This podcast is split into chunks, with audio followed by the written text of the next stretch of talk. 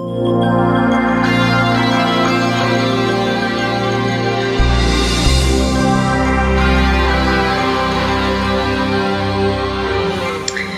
добрый день, дорогие слушатели наших подкастов э, и читатели портала «Автомаркетолог».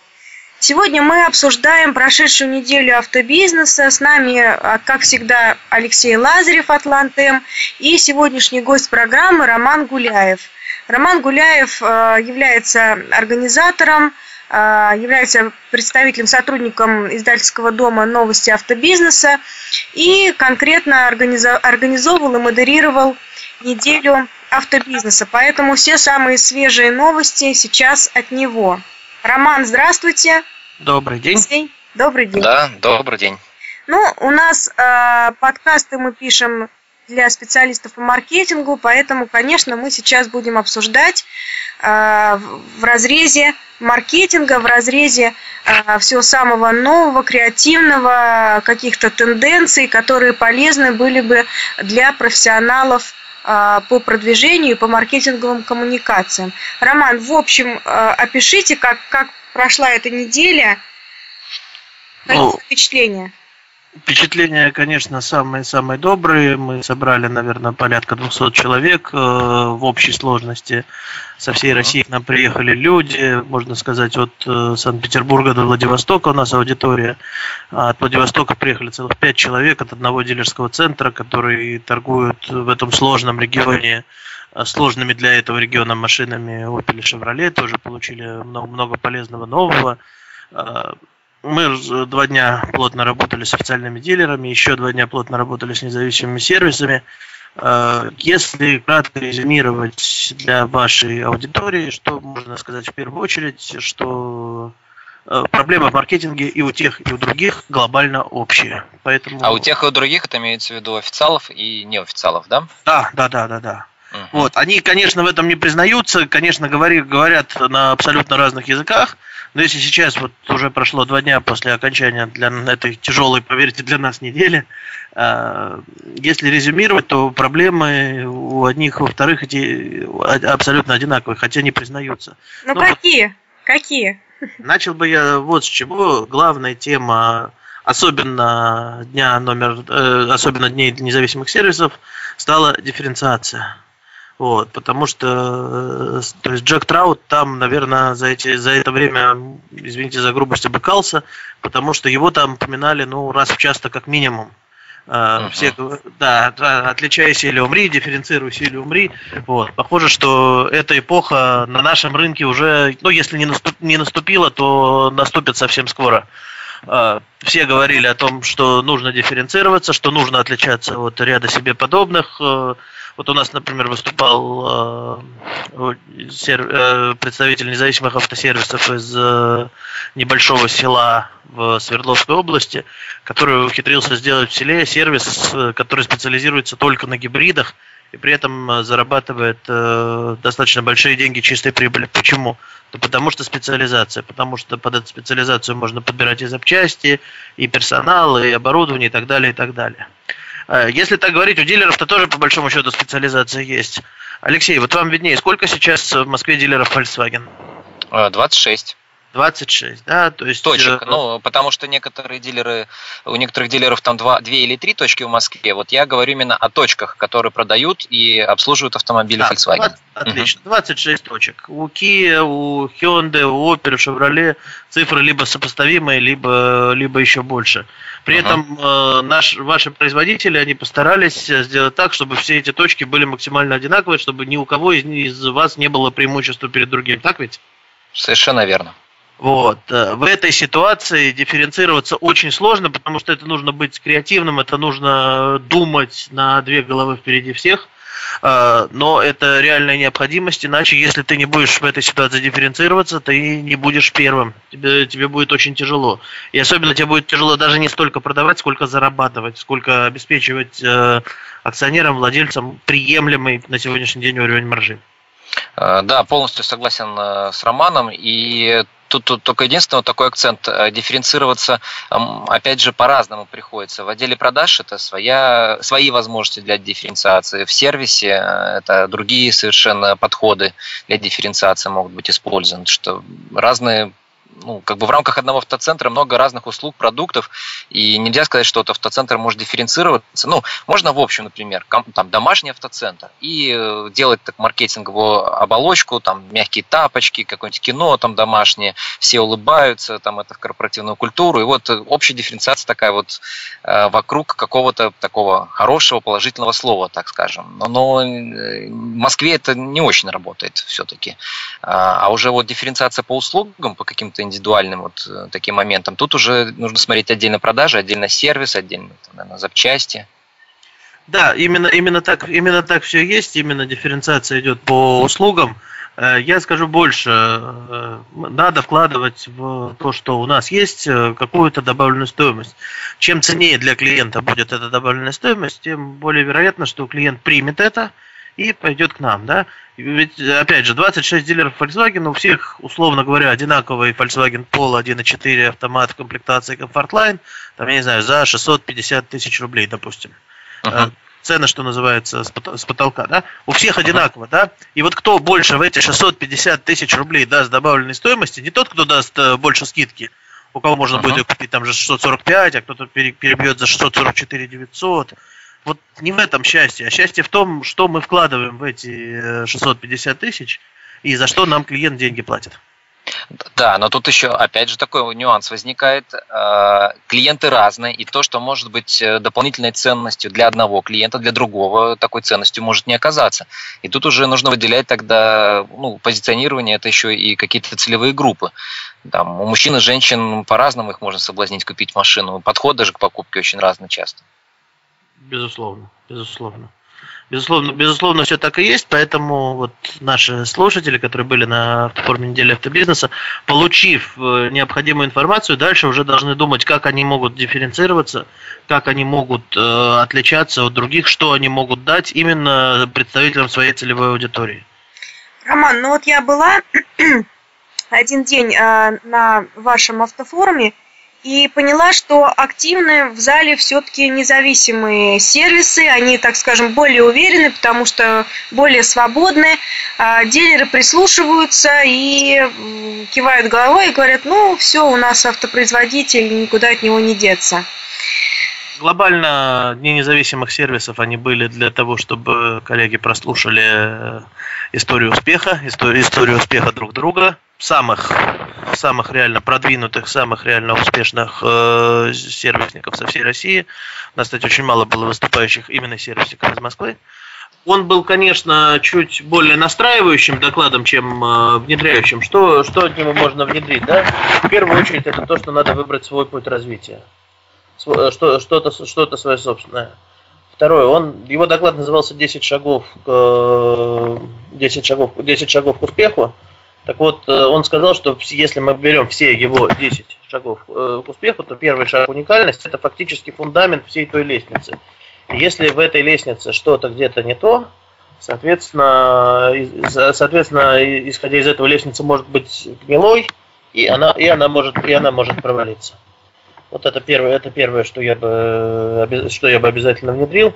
А второе, о чем говорили многие, это образование это то, что все сотрудники, которые работают с клиентами и не с клиентами, и с автомобилями, они должны быть образованы в своей отрасли. А, обязательная тема. Я даже в этой связи вспомнил анекдот, как встречаются два владельца бизнеса. Один говорит другому, вот ты не боишься обучать своих сотрудников, они же, ты же тратишь на это деньги, а, они от тебя, они от тебя уйдут, и все твои инвестиции пошли прахом. А, на что отвечает, знаешь, я гораздо больше боюсь того, что я их не обучу, и они при этом у меня останутся. Вот, я uh-huh. от этого потеряю гораздо больше. То есть образование, необходимость образования, ну, по крайней мере, та аудитория, которая была на автофоруме, которая не жалеет ни времени, ни денег в э, свое образование, она понимает, э, как на этом зарабатывать. Этому, конечно, дилерам надо учиться.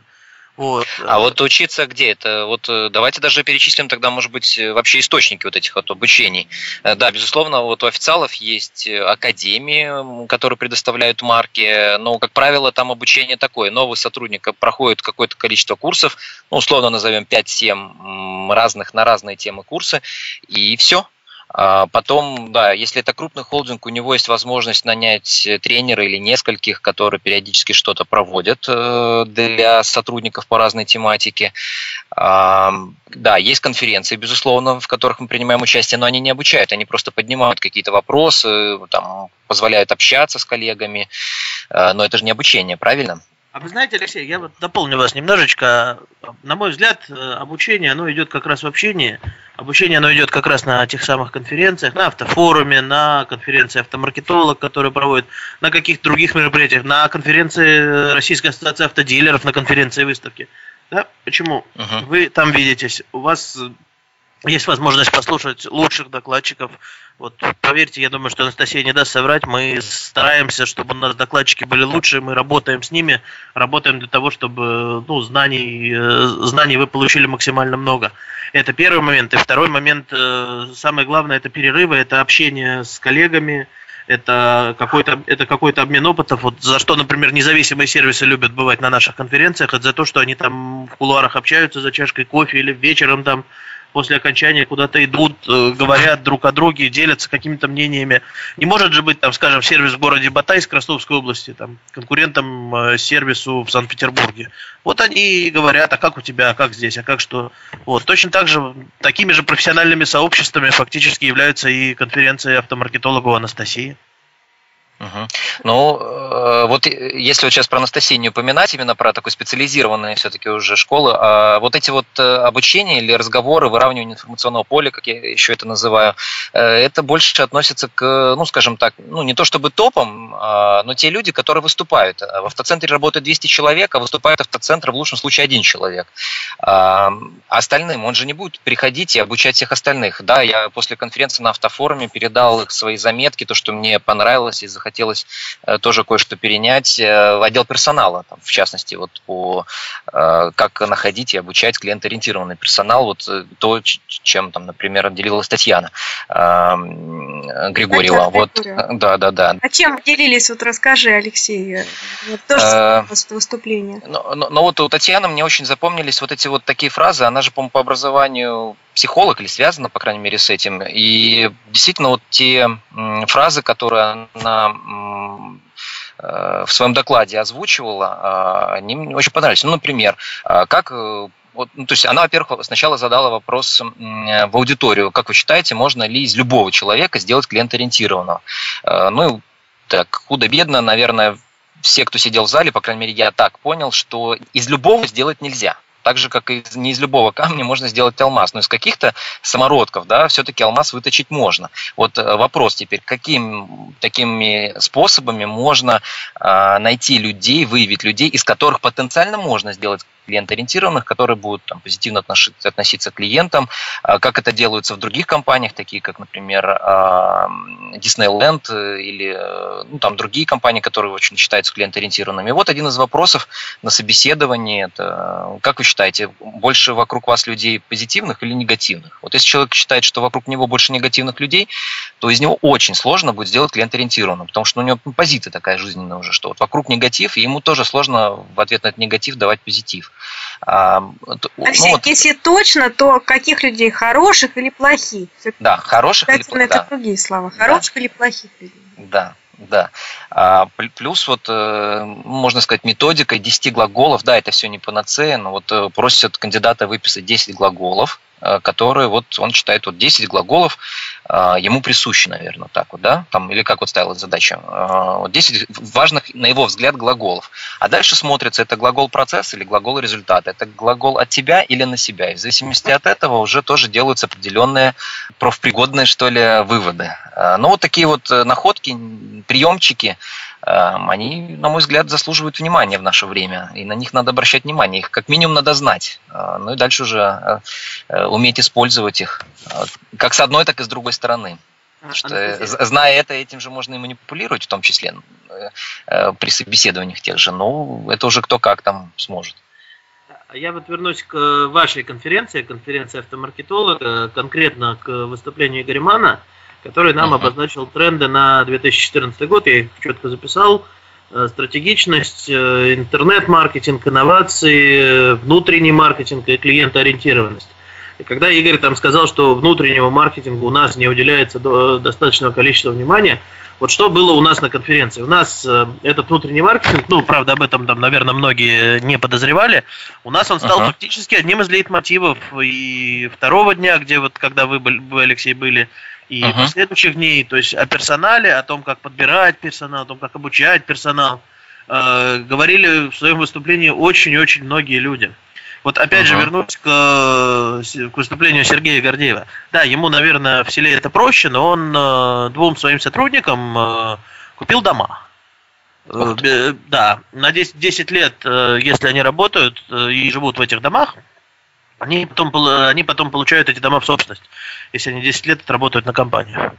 Вот, вот это вот, конечно, пример отношения к своему персоналу, на мой взгляд, э, просто, просто идеальный, да. Э, был там еще один выступающий из Санкт-Петербурга, автосервис «Дилижанс», э, вот. Э, у него тоже, тоже отношение к сотрудникам, э, что это вся, вся наша семья.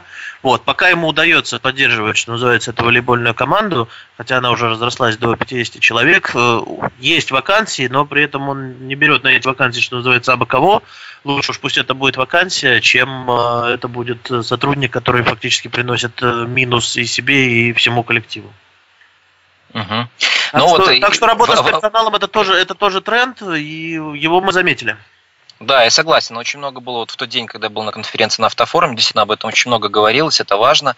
И действительно, вот э, обмен фишками, ну, в чем-то, да, можно считать обучением. Хотя вот э, сколько было персональщиков на автофоруме, потому что эта тема, ну, не скажу, что это только HR, Конечно же, это от руководителей зависит, а, но HR это на конференции в основном не было. И вот дальше э, э, как бы результат этой конференции зависит от того, как уже те, кто присутствовали на этом автофоруме, доведут э, то, что они услышали, что им запомнилось, до своих как минимум HR или руководителей, которые тоже принимают участие в приеме кандидатов, в их дальнейшем развитии, понять, кого куда направить там подучиться. И, ну и опять же, система мотивации даже не HR прописывает, он больше их согласовывает, а уже руководитель решает, как ему э, прописывать мотивацию, чтобы у него образовалась команда, добивающаяся результатов.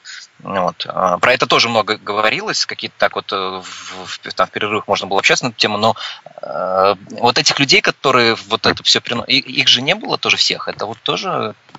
Я к тому, что это не совсем от обучения, да, это, это обмен опытом, ну а дальше, вот как это все донесется и распространится по предприятию, это вот вопрос. Да, это вопрос. Роман, расскажите, а что было на последних двух днях, э, на которых вот я, к сожалению, не присутствовала, когда были независимые сервисы, и я знаю, что они всегда очень активные и заряженные энергетически, и у них всегда масса идей. Да, чтобы понимать, как мы задумали эту структуру, я попробую представить программу. То есть для независимых сервисов мы каждый из дней начинали с так называемого установочного доклада с доклада, который всем очень нравился от, от коллег, то есть, вот, от, я их уже представил, а потом мы делились на, на сессии. Вот. Самая, пожалуй, любопытная сессия у нас была стратегическая сессия, так называемая сессия стратегии 2014, где э, коллега из Bosch сервиса, человек, как руководитель группы развития Bosch сервиса Николай Янковский, который эти сервисы объезжает в каком-то диком количестве, ну, фактически в э, ежедневном режиме. Вот, он сказал вообще, что, что ждет этот рынок, э, рынок, рынок независимых от того, что ноябрь, декабрь, ну, вот э, проявилась четкая тенденция, что если у компании нет своей ниши, то она сидит даже в сезон без прибыли. Вот, uh-huh. да, там были, там были совершенно специфические вопросы по запчастям, по, по мотивации. Вот. Главный вопрос в том, что есть э, различные форматы. Николай показал нам матрицу. Вот, и показал нам, э, как, как, э, как нужно, исходя из этого, работать. То есть, опять же, опять же, глав, глав, главная мысль, которую, если правильно поймут официальные дилеры и услышат ее, что называется, они доведут ее до до, до, до правильной постановки задачи, это то, что нужно дифференцироваться. Что еще интересного рассказал Николай, что если есть э, в, в компании вообще какая-то проблема, то руководитель должен э, максимально срочно переместиться из э, кабинета, который находится высоко, где-то на третьем этаже в дальних закоулках, должен переместиться, что называется, ближе к народу. Вот, ну, Николай посоветовал это для официальных, для независимых сервисов, как это официальные дилеры применят себе, я не знаю. Но смотрите, директор должен, его кабинет должен переместиться в приемку, то есть на главный frontline, где директор должен работать во вторник, пятницу и субботу. Ну, просто для того, чтобы понять, как что происходит. Понедельник, э, по мнению, опять же, Николая, это день поставщика, когда нужно плотно работать с поставщиками. Ну, у дилеров же тоже есть поставщики. Uh-huh. В первую очередь, это, это производитель. То есть, соответственно, с, соответственно, с ним нужно с ним нужно плотно работать. Вот. После одного месяца вот такой плотной работы наступит понимание, чего не хватает для загрузки СТО, ну, в данном случае для успешного функционирования дилерского центра. Я бы вот этот рецепт э, Николая взял бы для тех, э, для тех, у кого сейчас дела действительно плохи, чтобы руководство было, что называется, ближе к народу. И народ почувствует, что руководство к нему близко. Для руководства это тоже, поверьте, важно. Народ Скажем, имеется в виду клиент? Нет, народ э, персонал, линейный персонал, персонал который uh-huh. работает на фронтлайне, который с этим самым клиентом работает. Вчера, кстати, вот мы с Александром, я проанонсирую, наверное, будущий материал в журнале «Новости автобизнеса» в мартовском номере. Вчера как раз мы его делали с э, известным вам всем Александром Груздевым. Вот. Он мне рассказал про свое исследование мастеров-консультантов – и вы, и, э, официальных дилеров, кстати. Там выяснилось очень интересные вещи, что э, для мастеров-консультантов самое главное, то, чего им не хватает, это внимание руководства. Что, потому что руководство учит э, мастеров-консультантов, ну, как и, собственно, других сотрудников фронтлайна, уделять внимание клиенту. И если оно это делает, то оно точно так же должно само уделять внимание линейному Так что, если мы говорим от фишки от независимых, то, пожалуй, что вот это главный урок в во внутреннем маркетинге, о котором, о котором так говорил Эверман. Ну, а, а какого внимания вот более конкретно, то есть чтобы он просто присутствовал рядом, чтобы он давал обратную связь, там, молодец, молодец, так и дальше продолжай. Или вот о каком конкретном да. внимании? Ну, Многие, ну, наоборот, ну, может быть, не хотят внимания лишнего. То, что, ну, тут же такие вопросы решаются иногда. Э, ну, бывают ошибки у персонала, особенно в таком вопросе, как ремонт автомобиля. И, а тут всегда еще и руководство рядом. Нет, тут нужно, тут нужно, во-первых, то, что директор, руководитель замечает э, то, что они люди, то, что они тоже есть, то, что они присутствуют, то, что они выполняют важную работу. Где-то где похвала за удачные действия. Вот. Э, но важно, важно, чтобы, важно, чтобы их замечали, чтобы замечали их успехи. Ну, там, работа с неудачами это вообще отдельный пласт, там, как хвалить или ругать персонал, как делать выговор сотрудникам. Uh-huh. Вот, ну, в общем, важно, чтобы они понимали, что руководство, оно не где-то там сидит э, по кабинетам, там виски пьет и сигары курит, а что оно вместе на фронтлайне, что мы делаем одно и то же общее дело.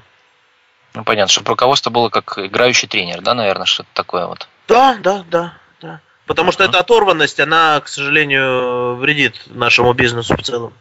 Какие были примеры, а, как э, дифференцируются сервисы сейчас? По каким категориям, по каким моментам?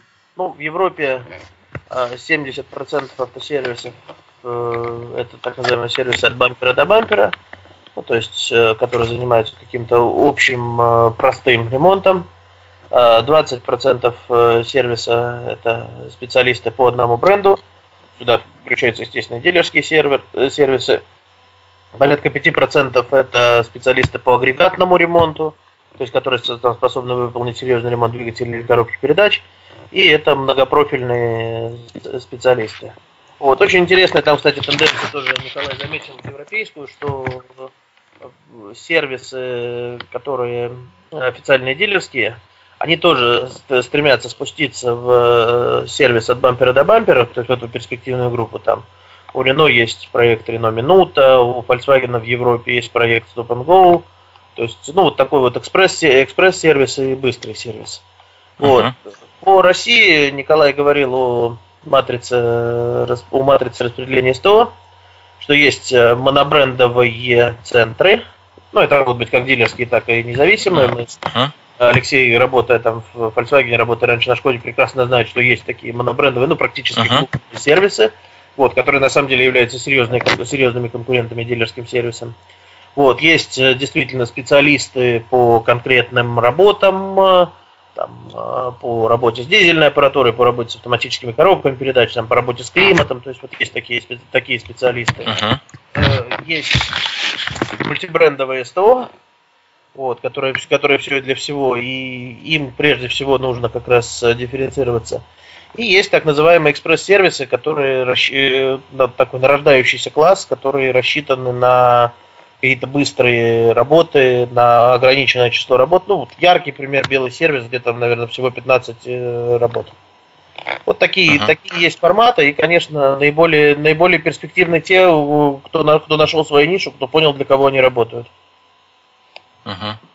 Ну да, действительно, такие три направления достаточно разных. То есть э, это идет по марке, по типу услуги или по времени оказания э, широкого перечня услуг, там, например, все работы за час там, или за два часа, грубо говоря, но не больше. Угу. В Европе, кстати, это вообще еще более так явственно, потому что у нас такой сервис, там можно взять машину и на ночь, Э, с чем это связано? Это связано только с наличием запчастей. Нету запчастей, ну, завтра утром привезут. Вот. А в Европе так это просто там час-два и все, выгнал, все. Но для этого, для этого, естественно, нужны запчасти в наличии, очевидно. Получается, что я э, сделала себя какой вывод? Значит, дифференциация – это первая мысль, которая прозвучала. Вторая – образование, обучение, клиентоориентированность персоналом, то есть внутренний маркетинг у нас пошел, да, пошли разговоры об этом. Что еще, Роман? Ну, еще это как раз та самая клиентоориентированность э, не внутренняя, а внешняя. Все, все хотят быть таковыми, не у всех получается.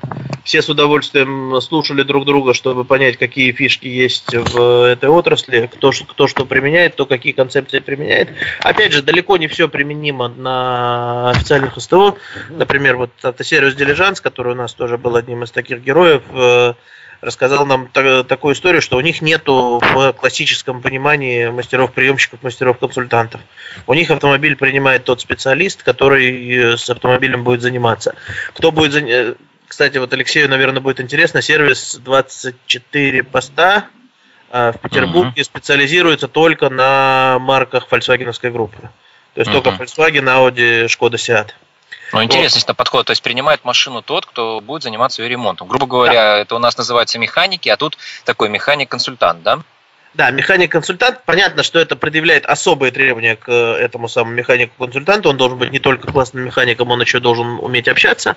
Uh-huh. И что самое интересное, у Александра Пахомова схема такая, что э, у него, у него нету, так скажем, общих специалистов, у него есть, там, скажем, специалист, который занимается только моторами FSI или специалист, uh-huh. который занимается только коробками DCG, или специалист. Но они уже, получается, с клиентами не общаются, их вот э, тот человек, который пообщался с клиентом, привлекает уже на ремонт, э, ну, если вдруг э, его нужно сделать там с данным автомобилем, так?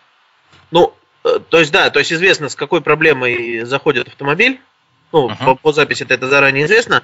Из, в этой связи диспетчер, который тоже должен быть опытный, который тоже должен все понимать, который фактически должен обладать квалификацией мастера-приемщика в дилерском центре, он распределяет работу по специалистам, по механикам, э, и уже известно, что если заходит автомобиль, скажем, с двигателем FSI, и там какая-то проблема с двигателем, то понятно, что именно специалист по двигателям FSI лично возьмет э, этого клиента и будет его вести полностью.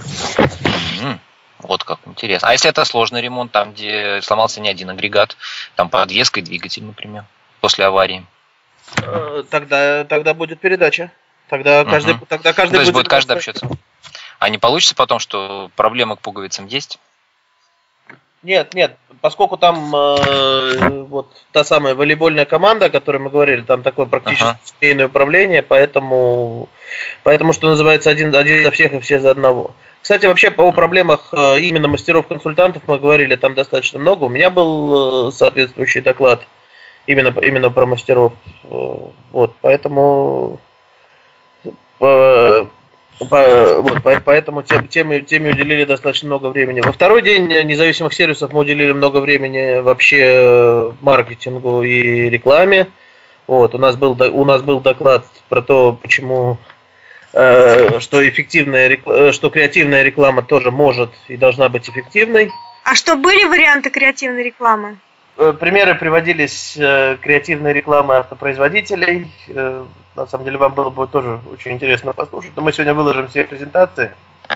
Вам, как участникам автофорума, ссылку я, безусловно, пришлю. Российская реклама? Там было следующее. Там были, там были примеры креативной рекламы не российской, и потом показали, как эти идеи, доходя до России, во что они в итоге превращаются, к сожалению. А, вот mm-hmm. была, например, э, реклама, показана рекламная кампания ушедшего от нас небытие автомобиля под названием Ford э, Fiesta. Какая-то что-то там было с, э, с платьем, что ему не понравилось твое новое платье, садись, садись и уезжай. Вот. Как яркую и креативную западную рекламу вот превратили во, во что-то такое. Э, был, опять же, пример рекламы на автобусах э, с Peugeot, который был в прошлом году, на, в позапрошлом уже году во время запуска седана 408 э, в августе. Вот, были, были, были премьер, был, был премьер, пример рекламы, кстати, с Volkswagen, с седьмым гольфом, единственный в своем роде. И спрашивали, а вы вообще понимаете, что значит единственный в своем роде? Нет, то, что вы, мои собеседники, это понимаете, это понятно. А вот понимают ли люди, понимают ли ваши клиенты такую рекламу? Uh-huh. У, у нас, э, у аудитории был большой вопрос. Uh-huh. Ну да, наверное, с переводом слоганов. Э, и по плюс все-таки, э, как правило, делают несколько вариантов рекламы, и в разных странах по-разному. Может быть, ну даже это по фильмам видно. Фильмы, которые нравятся нам в России, не всегда понравятся в Европе, там, тем более в Америке. И их юмор тоже нам не всегда кажется там умным, так скажем. А, поэтому ее пытаются адаптировать, и получается, что это не всегда удачно. Хотя сейчас, когда интернет такой вот глобальный, любую рекламу можно найти, наверное, на YouTube – Пусть там она будет не переведена на русский язык, но субтитрами можно посмотреть, понять. А, хотя, конечно же, охват будет в этом случае все равно меньше. Да, а еще, Алексей, вам как холдингу, который работает еще и в Украине, был uh-huh. тоже, наверное, понравился пример э, киевской рекламы одного автосалона. Они запустили хэштег под названием «Левый берег круче» в uh-huh. Киеве. Ну, как мы знаем, uh-huh. все основное там на правом берегу. Вот. Uh-huh были тизерная реклама «Левый берег круче». Там тут нет Майдана, зато Борисполь ближе. Там, «Левый берег круче», тут нет проспекта Победы, зато нет шестичасовых пробок. Или «Левый берег круче», тут не так много вузов, зато много студенток. И все ждали, все ждали, что же, что же, что же, что же будет. А дальше написали «Левый берег круче», тут есть автосалон Hyundai. Ага. Вот да, так вот. Причем под названием «Автоберег». Mm-hmm. Вот. вот такие вот у вас прикра- прикольные конкуренты вашим киевским автоцентрам uh-huh. есть. Интересно, интересно. То, то есть, ну, пообсуждали такие вещи, пообсуждали э, вопросы интернет-рекламы, там, ну, там совсем уже специализированная сессия была, и независимо от того тоже было очень интересно, как, как сделать так, чтобы, как правильно продвигаться в Яндексе, как, э, что выбрать, там, SEO или контекст. Но это те, те специфические вопросы, которые очень активно обсуждаются на форумах автомаркетологов, э, организованным сайтом автомаркетолог.ру. И, соответственно, и до аудитории независимых сервисов они тоже доходят. Но здесь понятно, что они уже там в позиции учеников. Ясно. А по колл-трекингу там было выступление, там было что-то интересное, новое, или это был такой обучающий момент? Э, это был э, в большей степени обучающий момент, но, э, знаете, вот коллеги, например, удивлялись, что, оказывается, можно подставлять на сайт разные номера телефонов. То есть коллеги просто ну, не, не были в курсе такого инструмента. Соответственно, это был действительно обучающий момент, как, как пользоваться этим инструментом и, и, что, и, и, что, и что с ним делать. Вот. Uh-huh. Там была далеко не всегда коллеги отслеживают эффективность рекламы, далеко не всегда коллеги смотрят и изучают, хотя согласитесь, что для нас это принципиальный фактор, потому что он дает, он дает нам понять, в какой рекламный источник мы должны вкладывать, вкладывать и вкладывать.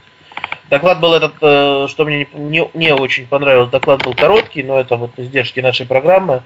Я думаю, что к теме колл-трекинга мы на одном из следующих форумов, скорее всего, у нас на автофоруме, который мы запланировали в июне на Байкале. Мы вернемся к этому докладу, и он будет такой уже солидный, часа на полтора. А я знаю, обычно независимые э, хорошо обсуждают акции и эффект каких-то сервисных акций. Было ли что-то в этот раз? В этот раз мы не давали примеров каких-то конкретных сервисных акций. Э, мы не, мы, мы, не, мы не говорили. Я думаю, что в следующий раз мы к этому обязательно вернемся. Мы, кстати, очень много говорили про NPS. У коллег возникали вопросы, для чего применение NPS. А, я в последний день сделал доклад, э, привел в нем слайды, которые продемонстрировал Алексей э, по уровню NPS в различных отделениях холдинга Атлантем и в, uh-huh. Татьяна по NPS э, в известных компаниях. Uh-huh. Да, в известной, в известной компании ТТС. Ну, это было необходимо для того, чтобы показать независимым сервисам, что такое NPS, и что просто цифра там, что у нас NPS, скажем, равен там, 60, она не говорит ни о чем что это, это цифра, которая должна идти в динамике, которая должна идти в сравнении. Ну, вот, кстати, опять же, отличие независимых сервисов от э, дилеров. У дилеров же система зависимости дохода мастера-консультанта от э, показателя удовлетворенности клиента, неважно, как он называется и каким он будет, она uh-huh. уже знает давно. Вот. Независимые сервисы ее очень боятся и очень опасаются. Потому что они боятся, что мастер, что мастер уйдет, потому что по независящим от мастера причинам может быть лишен, может быть лишен зарплаты. Ну, типа, а вдруг клиенту не понравится, но это клиент такой. Ну, пришлось uh-huh. что э, инструмент нельзя вводить сразу ни в коем случае. То есть вот волевым решением нужно посмотреть, как будет меняться ваш показатель удовлетворенности, который вы считаете. И только после, и только после этого, когда мастерам это будет э, четко, ясно и понятно, от чего зависит их, доход, после этого, конечно же, эту систему вводить. И это хорошо, если, например, этот индекс NPS, в принципе, считается автоматически, э, в зависимости от того, как клиенты там отвечают, э, ну, там, на один-два вопроса. А если это тайный покупатель, то вопрос, как это организовывает. Если, ладно, там нас импортер проверяет, то тут хм, как бы вопросов нет. У нас так импортер проверил, тебя недоверие к производителю, к марке, вот, вот такой результат по твоему клиенту оказался. И э, уже дальше делаются какие-то орг-выводы. Ну, там разбирается вот вся эта как бы ну, кейс, что тайный покупатель там достаточно много листов заполняется э, на выходе, и он не, не один раз, но на мастера может так получиться, что всего попался там один тайный покупатель, и это вполне могло сыграть э, некачественная зарплата. Но здесь вот действительно элемент игры, а, что-то может э, ухудшить его показатели, какие-то можно придумать вещи, например, количество положительных отзывов наоборот, это же можно от этого ну, там, премии какие-то включать, а, ну и дальше смотреть, потому что э, есть мастера, которые получают шикарные отзывы от клиентов, но их не любят в цехе, например, потому что они ну, очень требовательные, так скажем, передавают от клиентов. Вот а, отличные отношения с клиентами, зато ну, не очень хорошие, не самые лучшие отношения внутри коллектива например. Вот ну, такие моменты бывают. Тоже вот, э, ну, в общем, тут такая психология. Э, мастер тоже как между двумя. С одной стороны, есть те ресурсы, которые ему дает предприятие, и они не всегда там, в полном объеме позволяют ему выполнять качественно его работу. А с другой стороны, есть клиент, который, конечно же, хочет, чтобы все было идеально, э, быстро, без лишних задержек, проволочек. И мастер вот ему вот надо тоже какое-то такое предпринимательское вот э, начало иметь, чтобы ну вот знать, как качественно сделать вот для данного клиента вот э, этот ремонт. Ну, И при этом еще продать какие-то дополнительные услуги. Я расскажу, Алексей, один пример. В одной компании э, уволили мастера-консультанта, ну, за то, что он э, воровал. Не, не, ну, буду, это, да. Да, не буду раскрывать, естественно, схему, но, соответственно, для клиента клиенту говорила, что эта работа стоит там условно 10 тысяч, вот, но мы вам можем постараться сделать вам за 7. Только мне на руки, вот, как, как работала схема, естественно, говорить не буду, чтобы uh-huh. не искушать. Вот. Естественно, мастера уволили, потом приходили клиенты, говорили, а где же там мастер Иванов? Говорили, вот, вы знаете, что он, к сожалению, больше у нас не работает. И знаете, что говорили клиенты? Эх, жаль, какого человека прекрасно упустили, какой классный был мастер, у него всегда было подешевле. Угу, угу. Ну, это, да, конечно, такой пример не очень хороший. Кстати, это такое правило одно, вот если сотрудник, сколько бы он там не работал в компании, если его застали за, ну, не застали, а как-то доказали так или иначе его воровство, ну, вот это, конечно, сразу увольнение. Это одно из трех нельзя, которые есть там в холдинге Атланты. Не воровать. Не воровать. Правильно, нет, вот ему его нельзя, вот, а клиенты потом раздосадно были, такой был хороший. При этом иногда бывает такая мягкая, вот это ладно еще вот тут с деньгами явное воровство. Бывает же еще как клиент говорит, вот ты тут подпиши что-то дам, чтобы со страховой мне там больше компенсировали. Тоже такой момент, вроде бы не явно денежный, ну, как бы вот передатчик это стоится, но для клиента выгода, что вот мастер там больше как-то там отметил каких-то там повреждений, заодно сделал. Тут тоже такие, это уже ухудшение со страховой компанией. И ну, тут в чем-то вот элемент доверия, ну, есть мастера, которые Э, по-разному к этому вопросу даже относятся, по-разному это все тоже выясняется. И ну, тут вот действительно уже, мне кажется, это даже не обучить. Это вот у людей есть некий принцип, э, принципы. Э, и вот это гораздо сильнее влияет, потому что тут уже регламентами, во-первых, это в регламенте даже не укажешь ну, какие-то, да, есть примеры, когда уже э, показательно кого-то уволили, то, конечно, все это запомнят, в корпоративную культуру это правило, там что-то, вот это нельзя, нужно делать вот так, все усвоят, но это вот через через увольнение сотрудника усваивается очень хорошо. Какие-то принципиальные моменты. Ну да, в, автоби, в автобизнесе, в обслуживании автомобиля можно много таких вот весов найти, где с одной стороны Э, деньги, с другой стороны клиент-ориентированность или отношения э, там, с клиентом. И часто приходится вот балансировать, выбирать. Это э, ну, в каждом конкретной ситуации по-разному все это. Но действительно, такие ситуации случаются. И мы даже о многих, наверное, и не знаем, что там бывает иногда. Это да. Вот, но я согласен, коллеги, с тем, что если ты внедрил у себя на предприятии клиент-ориентированность, причем если это внедрение пошло не по, по доброй, пошло именно от акционеров, от тех людей, которые uh-huh. определяют, на мой взгляд, весь маркетинг и всю политику предприятия. Все-таки, на мой взгляд, да не обидятся наши слушатели, главный маркетолог uh-huh. любого предприятия это основной акционер или управляющий, если акционер вне, вне бизнеса. Так вот, если акционер правильно поставил корпоративную культуру, если акционер подбирает тех людей, которые воровать не будут, которые не будут приносить ущерба компании, то до, таки, до подобных случаев э, дело не дойдет. Ну что, Хорошо. спасибо большое. Спасибо. Спасибо за разговор, да. Алексей, Роман. Спасибо. Уважаемые слушатели, на этом мы а, сегодняшнее аудиообсуждение заканчиваем. В следующий раз будем обсуждать а, новости, которые набежали а, с тех времен, пока мы их не обсуждали.